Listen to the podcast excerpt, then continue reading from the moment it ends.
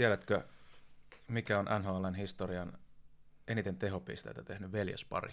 No siis jos ei ole Saku ja Mikko Koivu, niin en mä sit tiedä. No, Paljastaks mä nyt vai kerron myöhemmin? ei ole, ei ole Koivun veljekset. No mä, Mut kerron, muista. mä Kerro. kerron myöhemmin.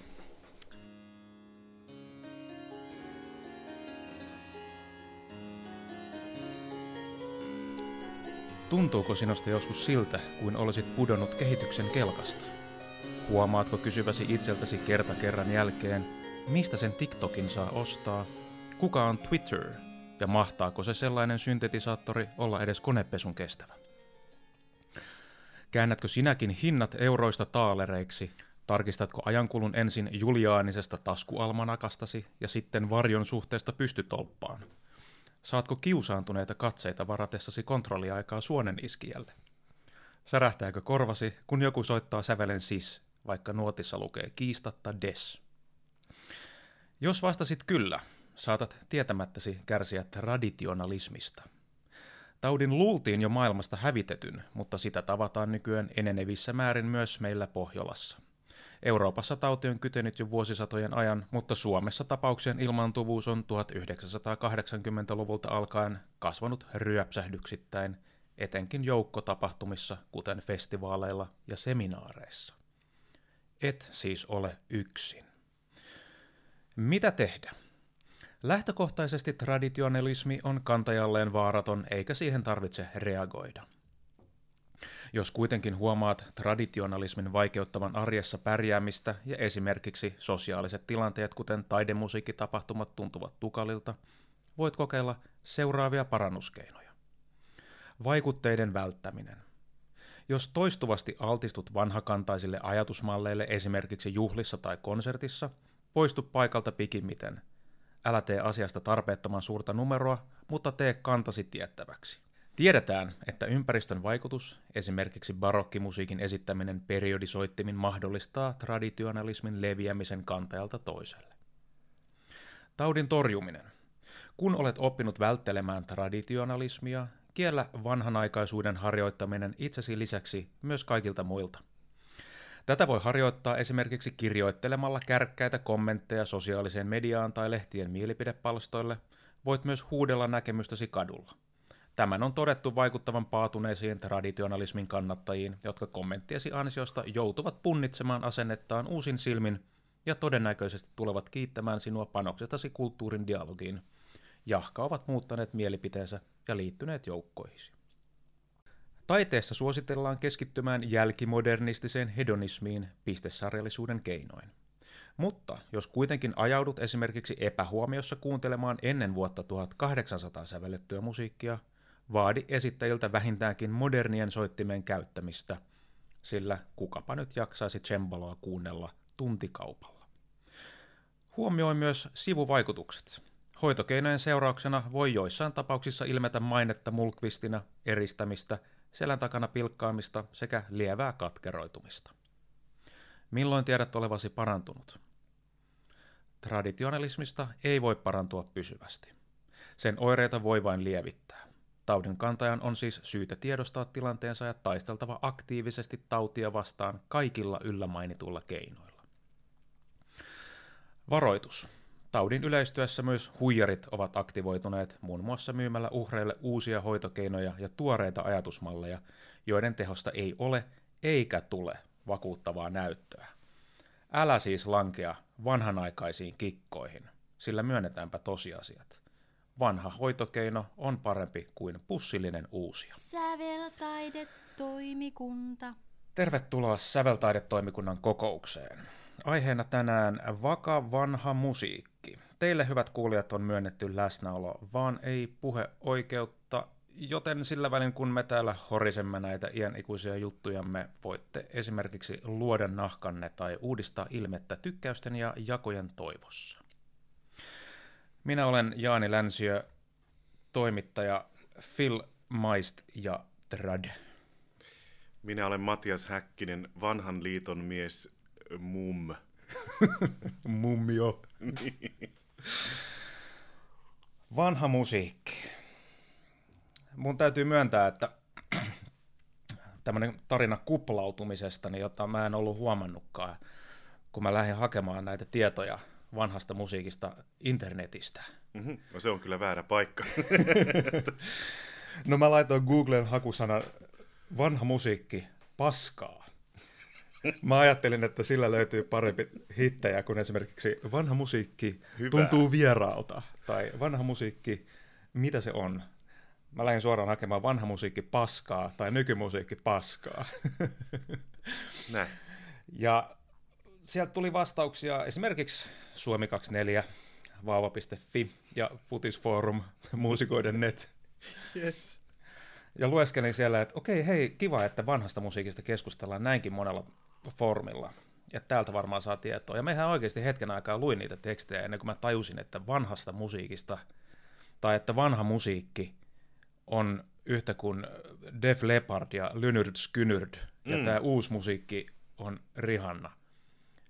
Ja mulla tosiaan meni hetken aikaa ennen kuin mä tajusin, että tosiaan vanha musiikki voi tarkoittaa 1980-luvulla sävellettyä poppia. Et mä oon niin kuplautunut tässä mun taidemusiikki porukassani, että mä en, mulla meni hetki.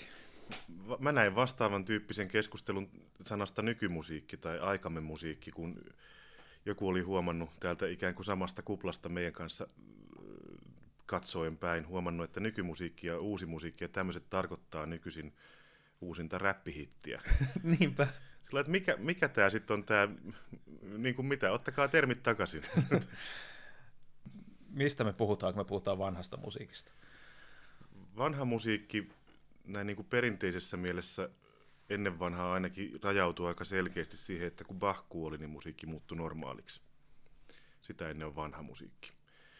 Se raja siinä mielessä, noin siis periaatteessa saatetaan ajatella nykyisinkin jossain määrin, mutta siis se raja on nyt jossakin tyyliin Beethovenin kuuroutumisessa, jossain siellä tienoilla. Eli 50 vuotta on tultu eteenpäin. 1750 Bach kuoli. Joo, ja... koska se, se toinen, toinen tapa tavalla, siis tämä ajallinen tapa on ensimmäinen tapa määritellä, mitä on vanha musiikki kontra normaali musiikki. Toinen tapa määritellä on se, että semmoinen musiikki, mitä varten on ikään kuin omat soittimet, eli siis siihen, mihin tavallinen piano tai tavallinen viulu tai tavallinen huilu ei ensisijaisesti käy, niin se on vanhaa musiikkia. Onko periodimusiikki sit sama asia kuin vanha musiikki, kun mä oon huomannut, että näitä käytetään vähän ristikkäin, tai ainakin silloin tällöin puhutaan, että tämä on nyt niinku tätä periodimusiikkia, ja sitten pitää kysyä, että no onko tämä nyt sitten niinku vanhaa? Periodimusisointi tarkoittaa just sitä, että valitaan ne oikeat vehkeet ja oikeat tyylit. Sillä ei ole väliä, että minkä ikäistä se musiikki on. Muun muassa siis esimerkiksi Joonas Kokkosen cembalo-kappaleita kuuluu soittaa sen aikaisella cembalolla, tai jotkut fiftari-rockibändit esimerkiksi käyttää niin kuin vintage, vintage-vehkeitä siihen, ja se on periodisoittamista periaatteessa, ettei käytetä uusinta tekniikkaa, vaan sen aikakauden omaa tekniikkaa. Kiehtovaa. No, mä oon ymmärtänyt, että tämä tämmöinen vanhojen soittimien käyttäminen, se on vähän niin kuin pakollista, jos haluaa soittaa vanhaa musiikkia niin kuin oikein ja saada niin kuin hyväksyntää sitten niin kuin piireistä.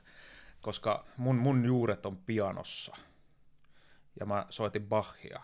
Sitä pitää soittaa pianolla, se on ihan selvä. Ennen kuin mä sitten valistuin ja sitten mulle sanottiin, että sitä kuuluu oikeasti soittaa cembalolla. Ja mulla oli tosi vaikeaa kuunnella sitä. Mä tein niinkin tyhmästi, että mä menin Töölön kirjastoon ja lainasin sieltä levyllisen Voltemperittes klaviiri ja Keith Jarrettin soittamana cembalolla. Ja varmaan hän on hieno pianisti ja kaikkea, mutta cembalistina hän ei kyllä ollut niin hieno, että hän olisi saanut mua käännytettyä tähän tämmöiseen niin sanottu periodi soitantaan. Onko se, onko se nyt väärin soittaa Bachia pianolla vai ei?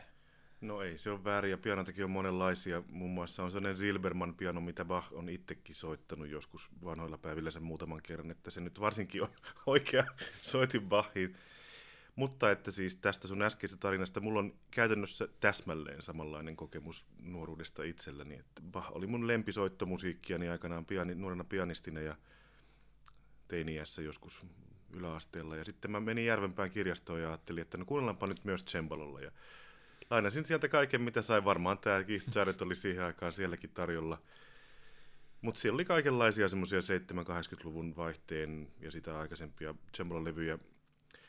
Ja mä olin sillä aikaan, että mitäs mitäs, mitäs se tämä nyt on, ei kuulosta yhtään kivalta. Ja sitten meni kymmenen vuotta seuraavaan cembalo-kokeiluun. Jäit koukkuun ilmeisesti. Joo, ei, mutta siis muodit muuttuu tässä soittamisessakin ja soittimet muuttuu, että ne varhaisemmat cembalo-levytykset ei kuulosta siis hyvältä kenenkään mielestä nykyisin. Ei edes niiden, jotka niitä on tehnyt mielestä, koska siis mielipide ja muodit muuttuu. Että, että siis joo, ei ole mun mielestä mikään ongelma soittaa mitään musiikkia millään vehkeellä, mutta sitten siis on mahdollista soveltaa kaikenlaisia ajatustapoja myöskin riippumatta siitä välineestä. Eli siis voiko Bachia soittaa pianolla? Voi. Sitä voi soittaa pianollakin, monella tav- modernilla tavallisella pianollakin siis sekä sillä tavalla, että menee ihan täysin oman fiiliksen mukaan tai jonkun kuvitellun tradition mukaan, mitä opettajalta on tullut, niin kuin pianotradition mukaan. Tai sitten soittaa sovituksia. Esimerkiksi Busonilla on paljon semmoisia urkukappaleiden sovituksia pianolle, mitkä on sitten taas ikään kuin, niin kuin nimenomaan pianolle tarkoitettuja. Niissä on haettu pianolle ominaisia sointeja ja värejä ja tämmöisiä. Tai sitten voi soittaa pianolla myöskin tiedostaen tai haluten tiedostaa semmoisia Bachin ajan konventioita ja tap- ajattelutapoja ja soveltaa niitä pianonsoittoon. Sekin on mahdollista. Ja sitten sen jälkeen vasta tarvitsee mun mielestä keskustella, että otetaanko cembalo, otetaanko klavikordi, otetaanko urut. Ja sitten tulee vielä se keskustelu, että mikä cembalo, koska cembalothan ei ole mikään standardi juttu. Eli siis periaatteessa ei ole mitään ongelmaa soittaa pianolla, siinä pitää vaan ottaa jonkunlainen kanta siihen, että yrittääkö jotain muuta kuin omaa fiilistä. Niin, ja sitten on tietysti jousisoittimet on kanssa asia erikseen, että onhan olemassa barokkiviulu, ja sitten moderniakin viuluja sitten soitetaan, mutta niitä soitetaan usein suolikielillä, eli tehdään niin kuin eläimen sisälmyksistä, ja ne pitäisi soida sitten ikään kuin autenttisemmin. No nyt tuli kirosana sulta vahingossa. Ai, ai, ai. ai, ai. Autenttisuus on semmoinen ajatus, mitä, mitä tosiaan silloin, kun tätä vanhan musiikin toimintaa ruvettiin 1900-luvun puolen välin jälkeen enenevässä määrin harrastamaan, niin silloin ajateltiin, että nyt palataan oikeasti siihen oikeaan tapaan tehdä. Sitten me olemme postmodernisoituneet tällä alalla aika rankasti ja autentis, autenttisuuden hakeminen on loppunut joskus ehkä 30 vuotta sitten. No ei kaikki ole sitä lopettanut. Mä oon käsittänyt, että toi Sir Roger Norrington ainakin kovasti sanoo olevansa autenttinen siinä, että hän esimerkiksi kieltää kaikista, kaikilta johtamiltaan orkestereilta vibraton käyttämisen. Eli siis ikään kuin hän on perustellut tämän sillä, että jossain on ollut tämmöinen traditio, että vibrato ei kuulu käyttää, ja että vibrato on tullut vasta hyvin paljon myöhemmin musiikkiin. Joo, eikä se nyt ole välttämättä, siis toi on pitkä keskustelu, ja itse asiassa Norrington ei vissi ole ollut pitkä aikaa enää ehdoton siinä, mutta että siis ei ton nimi ole autenttisuus. Se on siis ikään kuin historiallisesti informoitu tapa e, musisoida. Että se, se pesäero semmoiseen kuvitelmaan, että voitaisiin tietää oikeasti, mitä sille on tehty, ja että edes haluttaisiin pyrkiä replikoimaan tilanteita tai ääniä tai musisointitapoja tai soittimia, niin se, siitä on luovuttu jo kauan sitten, että se on se historiallisesti informoitu soittotapa tai musisointitapa, mikä on se nykyajattelu. Eli se on käytännössä historiallisuuteen pyrkivä. Kukaan niin, ei väitä, että tämä on nyt ainoa oikea tapa tai että tämä on just niin kuin Bach itse olisi halunnut tätä soittaa. Joo, just niin. Siis ehkä jopa vielä tarkemmin oikeastaan historiallisuudesta lähtevä, versova. Et siis semmoinen ajattelutapa, että, että pyritään tietämään se, mitä on tiedettävissä ja sen jälkeen tehdään taiteellisilla perusteilla ratkaisuja. Säveltaide toimikunta. Joo. Ja vaikka mä nyt tuossa Norringtonin sanoin ja ehkä pikkasen vedin alta kylin häntä, niin täytyy sanoa, että kun hän johti valistuksen ajan orkesteria musiikkitalossa joitakin vuosia sitten, 5-6 vuotta sitten, ja oli siellä ohjelmassa oli Berliosin fantastinen sinfonia. Hän ei käyttänyt siinä vibraattoa, ja se oli kyllä aika raastavan kuulosta, ja silti se tulkinta oli yksi parhaista, mitä mä oon ikinä siitä sinfoniasta kuullut, ja muutenkin yksi parhaista konserteista, joskin se vähän särähti korvaan, kun selloa soittaa niin kuin ilman minkäänlaista vibraa. Joo. Sitä ei oikeastaan, jos nyt vielä tähän vibraatoasiaan, mikä on sen klassikko keskustelun aihe vanhan musiikin asioissa ja oikein klisee suorastaan, niin palaamme siihen hetkeksi nyt, että siis, et ei sitä nyt varsinaisesti kukaan kiellä käyttämästä, jos luetaan noita vanhoja lähteitä 1500-1700-luvulta esimerkiksi, mutta vibraattoa käsitellään semmoisena asiana, joka on jotakin, mitä lisätään, eikä jotakin, joka automaattisesti aina on. Mutta mistä, mistä se käsitys siitä on tullut, että vibraattoa ei esimerkiksi kuuluisi olla? Tai ylipäänsä mistä nämä, aut- anteeksi mä nyt käytän tätä autenttisuussanaa, koska mä oon, mä oon kato ulkopuolinen. Joo, kyllä. Et mistä nämä ajatukset on tullut? Että on löydetty jostain joku kirje tai joku tämmöinen ähm, jonkun sen aikaisen teoreetikon teesi, että sinun ei tule vibraattoa soittamaan. Ja sitten se on niin kuin ajateltu, että se tarkoittaa nyt sitä, että missään päin Eurooppaa ei missään ole kukaan soittanut vibraattoa, vai miten tämä on lähtenyt? Joo, siis en mä nyt tiedä täsmälleen, mutta toi kuulostaa kyllä tutulta siinä mielessä, että, että semmoinen positivistinen lähtökohta helposti tulee, kun tutkitaan lähteitä ja sanotaan, täällä sanotaan, että älä tee noin, niin sitten siitä jotenkin on vaarana johtaa sinne yleinen laki. Kun siis yleensä kun jotakin kirjoitetaan, niin se kirjoitetaan sen takia, että niin tehdään. Eli siis jos joku yksittäinen kirjoittaja kirjoittaa esimerkiksi, että nyt on liikaa vibraattoa musiikissa, niin se saattaa tarkoittaa vain sitä, että joku uusi konserttimestari jossakin Padovassa vuonna 1680 on tullut ja soittanut koko ajan. Vä, vä, vä, vä, vä, vä, vä, vä. Ja sitten se näyttää nykypäivänä siltä, että ei saa käyttää vibraattoa. Ai, ai, ei ollenkaan saa. Niin, 500 vuoden niin. aikana. Niin jossain yhdessä paikassa. Tota, joo, ja mitä meidänkin ajastamme sitten jäisi jälkeen, jos otetaan vain yksittäisiä arvosteluita jostain niin. Hesarista, että joo. ei musiikkia ei tule soittaa näin ja sitten, ahaa, 2000-luvun musiikissa oli tapana soittaa näin. Vi- vibraaton syntyhän ilmeisesti kuitenkin sit liittyy jotenkin ihmisäänen ominaisuuksiin, että siis mä en ole itsestäni löytänyt, vaikka karaokessa on monta kertaa yrittänyt, mutta mä en osaa niin kuin sillai, tuottaa vibraattoa muuta kuin, sillai, kuin kirkamaisesti sillai, niin kuin tahallaan. Mutta et siis ilmeisesti ihmisäänen ominaisuuksiin liittyy se, että aika monilla tulee vibreeraus jossakin äänen vaiheessa – Öm, niin siitähän se niinku tulee se ajatus, että sit matkitaan soittimilla sitä. Ja ihan kaikki ainakaan ei, ei laulaessaan siis vibreeraa ihan koko ajan. Niin mä luulen, että se keskustelu liittyy siihen, että siis että tuntuu epäluonnolliselta laittaa niin kuin esimerkiksi viulunsoittajalle vasen käsi käyntiin heilumaan edestakaisin ennen kuin se edes osuu kieleen. niin se on niin kuin tämä, tämä vanha musiikin toimintahan on siis periaatteessa kapinaliikelähtöistä. Eli on, halut, se on sellainen tietynlainen reformaatio-ajatus siinä, että et, et kyseenalaistaa että minkä takia pitää tehdä niin esimerkiksi. Miksi kaikkiin ääniin kuuluu perusominaisuutena heilunta? No se varmaan on tämmöinen akustinen ilmiö, että se leviää silloin laajemmalle se ääni. Ja kyllähän meidän täytyy ottaa tila huomioon, missä me soitetaan musiikkia. Esimerkiksi jos, jos musiikkia soittaa kirkossa tai jos sitä soittaa Finlandia talossa, niin kyllä siihen täytyy reagoida soittotavalla jollain tavalla. Joo, kyllä varmaan se vibraaton jat- jatkuvaksi muuttumisen hetki on jossakin siellä, missä konserttisalit rupesivat olemaan kauhean suuria. Mm.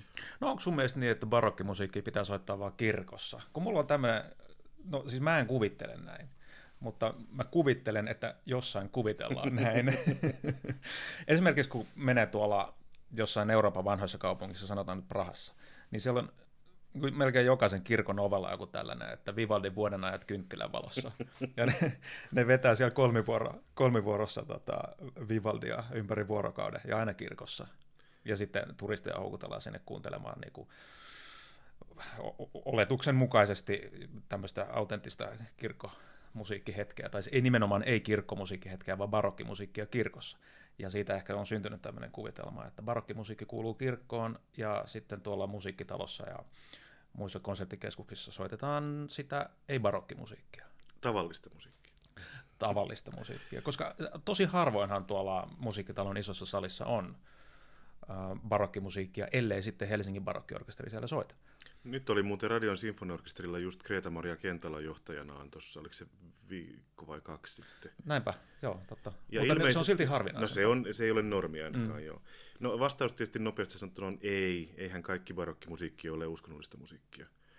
Että kirkossa, kirkkoon kuuluu se, mikä kirkolle kuuluu, ja loput kuuluu keisarille, niin kuin on sanottu joskus.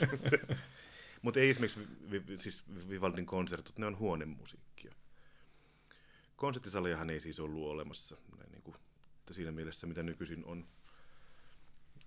Musiikkia soittiin isoissa huoneissa, mikä salonki tai riippuu maasta, miksi niitä kutsuttiin, mutta siis isoja huoneita, mihin nyt vaan mahtuu. Sitten oli teatterit, missä oli operaa, ja sitten oli kirkot, missä oli kirkon musiikkia. Mutta ei barokkimusiikilla mitään sen kummempaa kytköstä kirkkoon ole. Muuta kuin, että tietysti kyllähän musiikki kuulostaa semmoisessa pikkusen kaikusemmassa tilassa aika, moni musiikki aika hyvältä. Plus, että kirkot on monella paikkakunnalla niitä paikkoja, missä konsertit aina pidetään muutenkin. Niin ehkä niillä on semmoinen liittolaisuussuhde sitten kyllä. Joo, eli barokkimusiikki ei suoraan ole astetta pyhempää kuin vaikka sitten nykymusiikki. No ei siinä semmoista ole kyllä ollenkaan. Mutta silti siinä on semmoinen kaiku, että sitä koitetaan konservoida vähän enemmän kuin tätä romanttista musiikkia. Tai ikään kuin romantiikan musiikkiin kuuluu tietynlainen oman tunteen esittäminen jotenkin vapaammin, koska romantiikkahan on tätä niin kuin tunnetta ja kaavoista ja muodoista vapautumista. Mm. Joo, no tietysti siis siinähän on semmoinen ikään kuin aika, aika kova väliporras barokin ja romantiikan välissä, milloin siis se, milloin, milloin musiikkiin ensin luodaan niitä kaavoja tavallaan. Öö, siis se, se klassismin vaihe, milloin, milloin tehdään pesäeroa siihen romantiikan rönsyilevyyteen ja yläluokkaisuuteen ja siihen ja tähän ja tohon todellisiin ja kuviteltuihin Barokin, niin, barokin yläluokkaisuuteen. Niin, mm. että se on se Ranskan vallankumouksen tienoa, milloin siis milloin musiikkiinkin halutaan tehdä tämmöinen ikään kuin jälleen kerran tämmöinen kansanomaistaminen. Niin mun mielestä romantiikka on vaan sit niinku jatkoa sille, että niitä kehikoita hiljalleen ruvetaan koettelemaan, että yksilön merkitys kasvaa ja näin edelleen. Mutta et ei mun mielestä romantiikka ja barokki ole vastakohtia. Niissä on aika paljonkin samaa. Just se, se, se ajatus siitä, että barokkimusiikki on jotenkin tunteiltansa köyhää, niin se on mun mielestä aika iso, jopa määritelmällinen väärinkäsitys. Ettei vaan olisi potaskaa. Se on potaskaa, joo. Öm, mikä ero siinä kyllä on, on se, että romanttisessa musiikissa ja taiteessa ja ajattelussa muutenkin se ö, yksilön suhde siihen taiteeseen on, on erilainen ja niihin tunteisiin. Barok, barokin aikana oli siis ikään kuin kollektiivisempi ajatus siitä, että mitä tunteet on, että ne on niin kuin mekaanisia ja ne, niihin ei voi kauheasti vaikuttaa, se että et kokija kokee tunteita niin kuin automaatti. Se on se affektioppi, mitä joskus käytetään semmoista sanaa siitä, tai humoraalioppi. Niin, että tietyt sointukulut aiheuttavat automaattisesti tämän tunnereaktion, niin, tai tietyt on... melodiat, tietyt teemat. Tietty moodi, tietty asteikko, siis esimerkiksi mikä hyvänsä Ähm, mutta romantiikan aikana se on ikään kuin se, se, se taiteilija on siinä tavallaan niin kuin ohjaajan paikalla, se on puikoissa itse, se, se välittää omia tunteitansa sen musiikin kautta kuulijalle. Et se on se ero. Säveltaide toimikunta. Onko mahdollista soittaa musiikkia oikein tai väärin? Ikään kuin ajatellen niin, että tämä kuulostaisi paremmalta, kun mä soittaisin sitä väärin. Kerro mulle ensin, mistä sä voit tietää, mikä on oikein. No, tämä mä haluaisin sulta kysyä, että miten, miten, mistä me voidaan tietää? Okei, me mentiin tuonne kirjeisiin ja joihinkin aikalaislähteisiin, ja siitä ollaan päätetty, että tämä on oikea tapa soittaa. Tai meillä on joku Carl Philipp Emanuel Bachin Tutkielma Oi... oikeasta tavasta soittaa klaveria, niin kuin niin. Paavo Soinnik käänsi. Joo. Niin. Mutta jos se ei kerta kaikkiaan nykyään enää toimi, Siis meillä on akustiikka, jossa semmoinen ei toimi, meillä on yleisö, jolle se ei toimi, meillä on soittaja, jolle se ei toimi, meillä on soitin, jolla se ei toimi. Niin meidän on pakko tehdä poikkeuksia aika paljon. Ja, ja tahallisesti poiketa tämmöisestä oikeasta tavasta soittaa klaveria mahdollisesti. Niin pitääkö meidän pyrkiä silti soittamaan oikein? No mun mielestä se oikein oikeastaan tarkoittaa sitä, että me otetaan kaikki saatavilla olevat tietoja ja tehdään sen jälkeen tilanteeseen sopiva ratkaisu. Että se on mun mielestä se oikea tapa soittaa tai musisoida. Eli mikä ei voi olla kohtuus, ei voi olla oikeus. Näin, juuri näin. Et ei tässä mitään änkyrä, änkyrätoimintaa ole tässäkään, niin kuin ollaan tässä ohjelmasarjassa ennenkin puhuttu. Tämä änkyrähomma on niin kuin joko tykkänään ohi tai alun perinkin kuviteltua. Onko huomannut, että kun me ollaan tehty näitä ohjelmia, me ollaan aina lähdetty jostain oletuksesta liikkeelle, ja joka kerta me tullaan siihen tulokseen, että, että se ei ole oikeastaan mikään kysymys enää edes. Niin. Siis raja-aitoja ei oikeastaan ole, yleisökatoa ei oikeastaan ole, Joo. ja, ja, ja kaikki jaksot on jossain vaiheessa tullut siihen tulokseen, että miksi me edes puhutaan tästä, että onko tämä nyt relevanttia. Neroista kukaan ei oikeasti puhu. Kilpailuista ei kukaan ajattele niin, että ne on jotenkin pahoja ja pakollisia. Joo. Ja vanha musiikki on ihan yhtä vapaata kuin kaikki muukin. Joo, siis ei, mitenköhän, siis vanha musiikkihan siis sinänsä kyllä on olemassa, sekä niin kuin ohjelmistona, repertuarina, aikakauteen määriteltynä repertuarina, että ajattelutapana. Mutta ehkä se, minkä takia tämä keskustelu nyt meinaa tässäkin mennä siihen, että eihän tämmöisiä asioita enää kukaan mieti, on se, että se on valtavirtaistunut. Et se, mikä lähti aikana, niin kuin mä äsken sanoin, lähti kapinaliikkeenä, haluttiin siis kyseenalaista se, että miksi pitää aina tehdä näin. Minkä takia tämä musiikki on tämmöistä ja tämä musiikki on tämmöistä, vaikka ne oikeastaan onkin ihan, jos nyt niitä katsotaan niiden omista lähtökohdista, ne on ihan erilaisia. Niin silloin joskus 5-60-luvulla ei ollut saatavilla soittimia, niitä vanhanmallisia soittimia. Ei, ei ollut saatavilla välttämättä hirveästi nuottejakaan. Ja asenteet oli sitä, että on yksi tapa soittaa, koska minun opettajani opettajani opettaja oli Beethoven, niin me tiedämme nyt. Tässä on tämmöinen niin traditiokuvitelma. Se on aika harvinainen ajattelutapa nykyisin, että perusteltaisiin jotakin oikeaa tapaa sillä. Öm, eli siis itse asiassa mä on, yritän tässä esittää, että se, se porukka, mikä on kuvitellut, että on yksi oikea tapa, niin se ei ole tokikaan vanhan musiikin porukka, vaan se on se normaalin musiikin porukka. Mutta se, mikä on vanhan musiikin kapinaliike, on siis ikään kuin mennyt nyt täyden ympyrän siinä, että on vaikea löytää semmoisia ihmisiä enää musiikkialalta, jotka ajattelis, että minun tapani on ainoa oikea, vaan se valtavirtaistuminen tarkoittaa sitä, että jokaista musiikkia melkein kaikki muusikot nykyisin on valmiita tarkastelemaan johonkin pisteeseen asti sen musiikin omista lähtökohdista. Niin, ja kyllä itse asiassa jokaisessa musiikin aikakauden opetuksessa koitetaan kuulostaa siltä, kun sen säveltäjän musiikin luonne edellyttää. Eli Beethovenia soitetaan ikään kuin, niin kuin Beethovenia soitetaan, Mozartia soitetaan niin kuin Mozartia soitetaan ja Bachia soitetaan niin kuin Bachia soitetaan. Se on tiettyä traditionalismia myöskin. On, mutta sitten pitää myöskin muistaa kysyä, että miksi sitä soitetaan niin kuin sitä soitetaan. Ja sen jälkeen ollaankin yhtäkkiä vanhan musiikin ihmisiä, haha.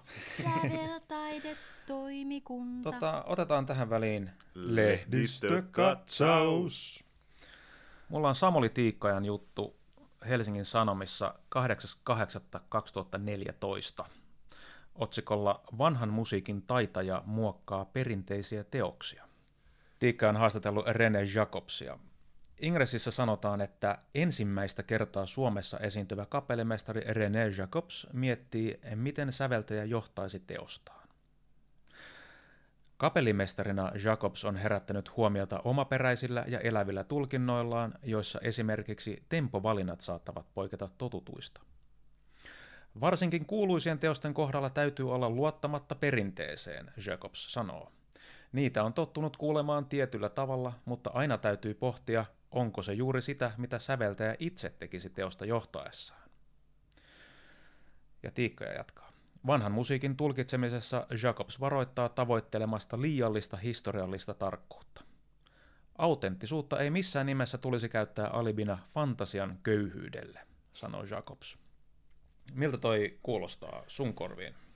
Nyt tämä kuulostaa siltä, että, että mä tiesin ensin, mitä se tulee sanomaan, ja siksi mä puhuin tota, mitä mä äsken puhuin. En mä tiennyt. Sattumalta vaan olimme aika paljon samaa mieltä Reneen kanssa. Siis olen kaikesta muusta aika lailla täsmälleen samaa mieltä, paitsi siitä, että mun mielestä ei ole tärkeintä ajatella sitä säveltäjää siinä. Se on niin kuitenkin laajempi juttu mun mielestä kuin se, että mitä se yksi yksilö olisi ajatellut. Joo, mä lähden tosta kohta liikkeelle seuraavassa lehdistökatsauksen klipissäni, että onko säveltäjä esimerkiksi se sävellyksensä ainoa oikea lähde tulkitsijana. Mm. katsotaan mitä sieltä sitten löytyy. Mutta et siis toi on mulle ainakin esimerkiksi tosi tuttu ajatus, sen mitä mä nyt noita tommosia tuttuja isoja kappaleita on itse päässyt johtamaan, niin tota, mä pyrin muodostamaan kaikista asioista, kaikista tempoista, kaikista karaktereista, soitinnuksista, kaikista siis itse sen mielipiteen, että mä en nojaa siihen, että Johannes Passi on tässä osassa kuuluu olla tämmöinen tempo tai jotakin. Totta kai siinä pitää olla myöskin laulajien kanssa herkässä yhteydessä, että jos he on hirveän tottuneita johonkin, niin se on tietysti fyysisempi asia muuttaa niitä, eikä, eikä kannata olla äänkyrä siinäkään, mutta nimenomaan se, että on nykyisin muodostunut joku traditio, ei ole mun mielestä hyvä peruste tehdä jotakin taiteellisia ratkaisuja. Niin tätä on nykyään aika vaikea välttää, kun on niin paljon levytyksiä, ja joka ikinen kapelimestari, väitän, oli kyseessä sitten vanhaa tai uutta musiikkia, kuuntelee, miten sitä on johdettu ja lukee partituuria samaan aikaan ja no, opet- t- opettelee tätä niin, niin kuin no, levyltä. Mä oon, mä oon tämmöinen valekapelimestari, mä en koskaan tee noin, en ikinä ihan periaatteesta. Eikö siis, näinhän se pitäisi olla. Partituurinhan pitäisi olla sun ensisijainen ja ehkä jopa ainoa lähde. Mm. Ennen kuin sä kaivat le- levyhyllystä, että miten Arno Kurt on johtanut tänne ja sitten koetat replikoida Joo. sitä. Vaikka hyvähän siitä varmaan tulisi niinkin. Kyllä, varmaankin. Joo, mulla on tässä tota edessä, uskokaa tai jälkeen, Rondolehti, numero yksi vuodelta 1982. Sä oot vähän ottanut uudempia.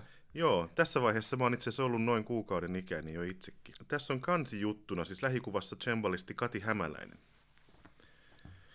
Kati Hämäläinen on Suomen cembalon soiton ja vanhan musiikin yleensäkin semmosia kaikkein keskeisimpiä tekijöitä. Ja, niin tässä on Anu ja Leif Carlsonin tekemä haastattelu. Tämä on monta sivua ja täällä on kaikenlaista tosi fiksua, mutta mä otan ihan tämmöisen lyhyen, lyhyen otteen tästä, mikä mua eniten sykähdyttää. On täällä Kati sanoi, että tämä vanha musiikki on kyllä minusta hyvin omituinen termi.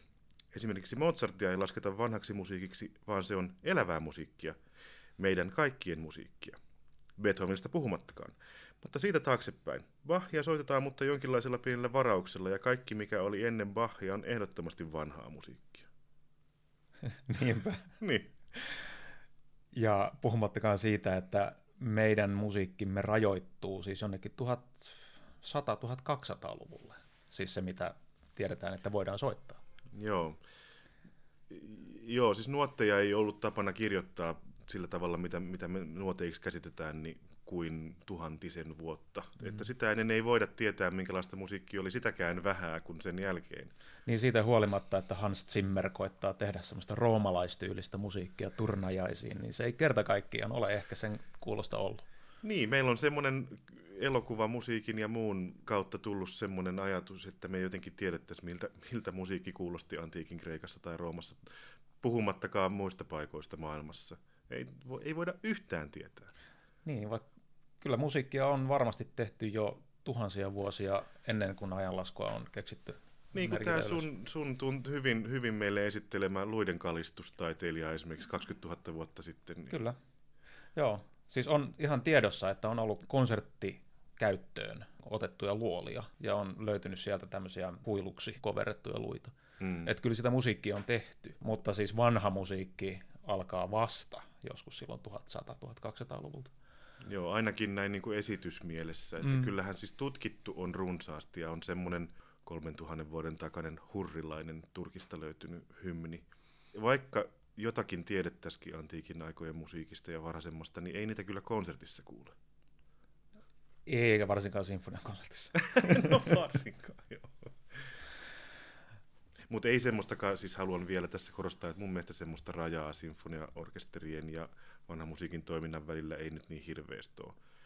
Meillähän on esimerkiksi filharmoninen Gamba-yhtye Radion sinfoniorkesterin alaisuudessa toimii ja Tampere Filharmonialla on barokkiorkesteri kokoonpano ikään kuin sisällänsä ja että tässäkään ei ole rajaa. Ei niitä vaan ole. niin. Jari Kallio kirjoittaa 15.12.2011 amfion.fi verkkosivustolla otsikolla Harhaoppinen autenttisuus. Mm-hmm, mm-hmm. Vaikka ymmärrykseni musiikista on toki varsin rajallinen, voisin kuvitella, että salin akustiset ominaisuudet vaikuttavat sointiin ja myös tempovalintoihin. Olisikohan siis autenttisuuden nimissä tarpeen rajoittaa mestariteosten esitys vain niihin tiloihin, joissa ne ovat aikanaan soineet? Mielenkiintoista on myös se, että vaikkapa Stravinskin levityksiä omista teoksistaan ei pidetä erityisen autenttisina, vaan kiihkeästi huomautetaan niiden puutteista. Kuitenkin samanaikaisesti elätellään ajatusta, että Bach, Mozart ja Beethoven aikalaismuusikoineen esittivät teoksiaan tavalla, jota meidän pitää ehdottomasti jäljitellä autenttisen tulkinnan saavuttamiseksi. Olettamus, jonka mukaan jokin partituuri voidaan kääntää soivaan muotoon yksiselitteisesti oikealla tavalla, on tietenkin kestämätön. Notaation ja sanallisten esitysohjeiden avulla voidaan ilmaista vain rajallinen määrä olennaista informaatiota. Lisäksi partituuria voi lukea alhaalta ylös, jolloin teknisistä ratkaisuista muodostuu tulkinta, tai ylhäältä alas, jolloin teoksen henki sanelee teknisiä yksityiskohtia. Kallio jatkaa. Jos autenttisuus olisi saavutettavissa yksiselitteisten tulkintaratkaisujen kautta, voitaisiin saman tien siirtyä soittamaan levyjä konserttisaleissa. Tarvittaisiin vain yksi autenttinen levytys kustakin merkkiteoksesta ja se siitä. Onneksi näin ei tule koskaan käymään. On merkille pantavaa, että juuri Harnoncourt on korostanut, että ansiokkaan periodimusisoinnin rinnalle tarvitaan rohkeutta esittää vanhaa musiikkia myös perinteisten sinfoniaorkestereiden voimin – Yhtä oikeaa tietä kuin ei ole. Jari Kallio puhuu fiksuja. Jari Kalliolla on tapana puhua fiksuja. Tuosta mulle jäi mieleen erityisesti nyt siellä alussa puhuttu tämä til- tilan vaikutus, mitä me vähän sivuttiinkin mm. jo. Se on musta kyllä keskeinen juttu. Meillähän on siis tällä podcastillähän on yksi hyvin vakava kilpailija. No ehkä useampikin, mutta yksi semmoinen mun mielestä erittäin laadukas uudehko podcast, kun ton ähm, John Elliot Gardnerin Monteverdi aiheinen kuusijaksoinen muistaakseni podcast, missä puhutaan näyttämömusiikin synnystä ja niistä vaiheista, milloin opera kehittyy hiljalleen itsenäiseksi jollakin tavalla. Ja, niin siellä puhutaan tilan vaikutuksesta, että oli siis venetsialainen palatsi, mä en muista mikä sen nimi on, mutta se on joku hotelli nykyisin, sinne pääsee jopa katsomaan sitä huonetta. Niin tämä kappale on suunniteltu tiettyyn tilaan sillä tavalla, että siellä on tietyssä kohdassa portaat tuolta ja tietyssä kohdassa ovi tuolta ja nämä kaikki tapahtumat, hahmot, niiden toiminta, ne on suunniteltu just täsmälleen siihen huoneeseen. Se ei tarkoita, etteikö sitä voisi esittää ihan missä tahansa tilassa, sitä combattimento di Tancredi Clorinda, mm, mikä on sinne miekkailunäytös tavallaan, se koko homma. Mutta että jos tiedetään, että se on tiettyyn tilaan suunniteltu, niin kyllä sillä on joku vaikutus, se kannattaa tietää, että mitä siinä ikään kuin haetaan. Minkälaisia efektejä, minkälaisia, mikä on yllättävää, mikä on normaalia – ja sitten tietysti nämä sointiasiat, että jos tiedetään, että joku teos on isokaikuiseen tilaan alun perin tarkoitettu, niin voi se olla, että sitä ei kannata sitten teatteriakustiikassa esittää. Siis tämähän on tietysti oopperassa ihan ohittamaton kysymys, että mihin se on suunniteltu ja voiko sitä siirtää enää sellaisenaan mihinkään muualle. Jos ajatellaan, että Savonlinnan oopperajuhlilla, siis Olavilinnassa, mm. kun esitetään teoksia, niin siellä joudutaan jatkuvasti tekemään semmoista pientä kompromissiratkaisua siihen, että mitä voidaan tehdä, koska se tila on aika kummallinen, se on ihan helkkarin leveä ja todella ö, ei syvä se lava. sille ei ole sanaa, sille ei, ei niin, syvälle. epäsyvä, joo. Mutta joo, siis Kalliolla on hyviä pointteja ja mun mielestä just toi Stravinsky, joka ei nyt kuulu vanhaan musiikkiin missään nimessä, niin... Mutta voi kuulua periodimusisointiin. Joo, se on ehdottomasti totta, joo, kyllä. Mutta että kun hän johtaa vaikkapa kevätuhria, niin kyllä siellä aika monta kertaa tulee semmoinen olo, että tietääkö tämä ei yhtään, mistä tässä kappaleessa on kysymys. ei kauhea juttu kyllä, mutta noinhan sitä saattaa ajatella, joo. Et säveltäjä ei suinkaan ole aina paras tulkitsija. Ja mä sanoisin, että jopa aika harvoin. Et kyllähän se, kun teos lähtee eteenpäin ja siellä tulee enemmän tulkitsijoita, niin se pikkuhiljaa hioutuu se näkemys siitä, että mikä tässä on oikeasti relevanttia. Että eihän säveltäjä voi olla ainoa tulkitsija teokselleen, eikä varsinkaan välttämättä oikea. Säveltaidetoimikunta. Mutta että vanhoilta ääni, äänitteiltä kun kuuntelee esimerkiksi Sibeliuksen lauluja, niin tulee semmoinen olo, että jos tämä on se, mitä säveltäjä on aikanaan hyväksynyt, niin kyllä me tehdään niin kuin kaikki ihan väärin. Se kuulostaa nykykorvalle, no soundista ei voi sanoa paljon mitään niistä, mutta siis näin niin kuin fraseeraus ja ääntämys ja tempon käsittely ja kaikki mahdollinen, niin ei, ei kuulosta siltä, miten me ajatellaan, että Sibeliuksen liidit pitäisi vetää. Ei niin kuin sinne päinkään. Mutta tästä siis mä oon, joskus, mä oon pohtinut tätä vuosia ja paljon, että minkä takia mun on niin vaikea hyväksyä sitä. No se on pelottava ajatus, että jos me ei tiedetä edes sitä, mitä, mitä, mitä niin kuin sata vuotta sitten pidettiin ihanteellisena, niin miten me voidaan sitä niin kuin millään tavalla kuvitella tietävämme jostakin 400-500 vuoden taakse joku kuvitelmahan meillä on, että me tiedetään jotain siitä. Ja se on vaikea päästä eron ajatuksesta, että kyllähän me nyt jotain voidaan tietää. Niin kuin soittajahan tietää sormillansa jotakin ja tiedetään mitä, mitä soittimia, mitä tiloja, mitä, mitä nuotteja on painettu ja niin edelleen. Mutta kyllä kieltämättä tulee paha, paha, paha mieli, kun ajattelee, että jos, jos sadan vuoden taakse on noin valtava ero maussa ja toiminnassa, niin mitä se sitten herra jestä voi olla siellä oikeasti kauempana? Mitä mieltä saat tällaisista vanhan musiikin spektaakkeleista, että vedetään röyhelöt niskaan ja tärkätään perukit ja, ja sitten polvisukat kireille ja ruvetaan soittamaan Haydnia, kuten Haydnia kuuluu soittaa. Ja siis tehdään tämmöinen niin performanssi siitä, että tämä on tämmöistä vanhaa musiikkia.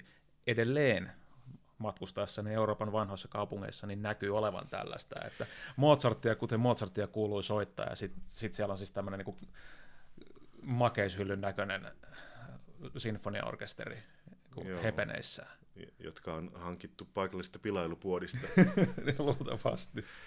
Joo, mun mielestä se on vaikeasti perusteltavissa, minkä takia ne vaatteet, perukit ja se haju esimerkiksi liittyy johonkin niin kuin Öm, tämä ei onneksi ole mun aikanani ollut muodissa enää. Et joskus 80-luvulla on, on enemmän niin kuin pidetty siis tärkeänä, että siihen liittyy siihen barokkimusisointiin jotenkin se pukeutuminen myöskin, mutta siis en mä kyllä saa kiinni siitä, että miksi ihmeessä niin pitäisi tehdä. Se on mun mielestä, se on mun mielestä niin ihan pelleilyä. Onko se vähän kitschiä? No, sekin kuulostaa jotenkin positiiviselta, mutta mä en, siis eh, mikä on semmoinen tahaton kitsch? en mä tiedä, onko se huono maku vai mikä se on. Et mä... joo, ei. Sanotaan, että computer says no. mä kun on kiinnostunut turistien näkemyksistä siitä, mitä Helsinki on ja mitä kaikkea täällä on, mikä on Suomi ja miten nämä ihmiset täällä puhuu. Ja mä aina, kun mä oon jossain raitiovaunussa ja kuulen turistien juttelevan, mä menen hieman siihen lähemmäksi Joo. kuuntelemaan, että mitä meistä ajatellaan, koska mä oon suomalainen. No, Suomen ykkösturistikohde on Suomen linna. Ja siellä oli yksi tällainen mielenkiintoinen arvostelu, että hän oli todella pettynyt, että näin korkealle arvostettu vanha linnake, että eihän täällä ole yhtään mitään, että kyllä tästä pitäisi tehdä tärkeämpi, isompi kokemus turistille sillä, että siellä olisi keskiaikaisia hepeneisiin pukeutuneita oppaita ja ritareita ja harniskoja. Itse asiassa siellähän muuten on, jos nyt palataan asiaan, niin tota, Viaporissahan on semmoinen, semmoinen tota, vanhan musiikin festivaali kuin Le Lumière, joka vuosittain järjestetään, ja se on niitä harvoja vanhan musiikin toimintoja, missä oikeasti pukeudutaan. Siellä on, en muista onko perukkeja, mutta on aikalaisvaatteet ainakin. Okei. Lisääköhän se sitten semmoista niin tunnelmaa siihen? Mä luulen, että se saattaa just niihin miljöihin niin kuin ehkä sit, sit olla ihan sopivaakin ja perusteltua. Mä en ole itse ollut siellä koskaan keikalla, niin mä en osaa sanoa, miltä se tuntuu. Mä olen siis välttynyt tältä pukuhommalta. Hm. Mä kerran yhdessä lastenkonsertissa on laittanut peruukin, ja mulla oli silloin vielä isot rastat, niin se oli vaikka kummallisen näköinen. ei mennyt läpi. No ei ollut autenttista. Ja ne oli vissiin ihan oikeasti pilailukaupasta ostettu. Miten sä oot mieltä sitten tuosta tasavireisyydestä? Kun sä tutkit viritysjärjestelmiä omassa tohtorityössä Sivikselle. Mm-hmm. Ja kun mä oon kuullut semmoisen väitteen, että tasavireisyydestä ei ole seurannut mitään hyvää. Että sit se musiikki on mennyt niin kuin pilalle siinä vaiheessa, kun on keksitty, että hei, sävellait voisi olla vähän niin kuin samanlaisia kaikki. Tämä on tota, mä muistan, mä oon itsekin muistaakseni kirjoittanut pianon C-kurssin ohjelmalehteen aikanaan tota, semmoisen tutkintosuorituksen konsertin ohjelmalehtiseen, että Bach tasavireisyyden joskus parikymppisenä. Tämä on sellainen vanha, vanha hoku, ähm, mikä ei siis yle, yleensä ollenkaan pidä paikkaansa. Että tasavireisyys ensinnäkin siis on äm, anakronistinen, siis ei sovi siis barokkiajan ajatteluun ollenkaan. Se on myöhäisempi juttu. Et sinänsä joo, äm, se, se, on vää, se ei niinku käy sinne, se on väärässä paikassa siellä. Ja ei se mun mielestä mitään pilaa välttämättä, mutta jos soittaa barokin tai varhaisempaa musiikkia tasavireisesti, niin kyllä se pitää olla aika, aika niinku tietoinen valinta, koska se ei sinne oikeasti kuulu. Mutta esimerkiksi pianollahan ei voi muuta tehdä kuin soittaa tasavireisesti. No voihan se virittää eri tavalla. Onhan sinne tapit. Joo, mutta siis kyllähän tietysti, jos nyt puhutaan kosketin soittamisesta, niin siihen, sehän on semmoista illuusioiden taidetta. Esimerkiksi legato on illuusiota sille ja cembalolla dynamiikkakin on illuusiota. Niin kyllä mun mielestä voi siis myöskin hieno viritystä tai intonaatiota feikata pianolla sillä että ei se, ei se väline sitä pilaa vielä, eikä se viritys, vaan se intentio, jos, jos intentio on hyvä, niin silloin sen jälkeen voi ilmaista niitä samoja asioita kyllä ilmankin, että se viritys muuttuu. Viritysten väliset erot on aika pieniä, sitten kuitenkin, että esimerkiksi yleisön puolella aika harva huomaa mitään eroa. Sehän se kuitenkin jonkunlainen pääasia on, että mitä, miltä se kuulostaa ja tuntuu siellä puolella. Mutta esimerkiksi just Bachin klaveriteosten suhteen, niin en mä nyt näe, että se on mikään kynnyskysymys sillä lailla, koska siinä vaiheessa – ne niin sanotut ympyrän muotoiset barokkivireet, mitä oikeasti käytettiin, niin tota... Mikä on ympyrän muotoinen barokkivire? No se on semmoinen, semmoinen missä on vain 12 säveltasoa, sitä, että, että siis esimerkiksi S ja Dis on oikeasti sama sävel. Se on molempiin suuntiin kompromissi, eli vähän huono, mutta se käy molempiin. Sitä ennen ajateltiin sillä, että ne on eri sävel.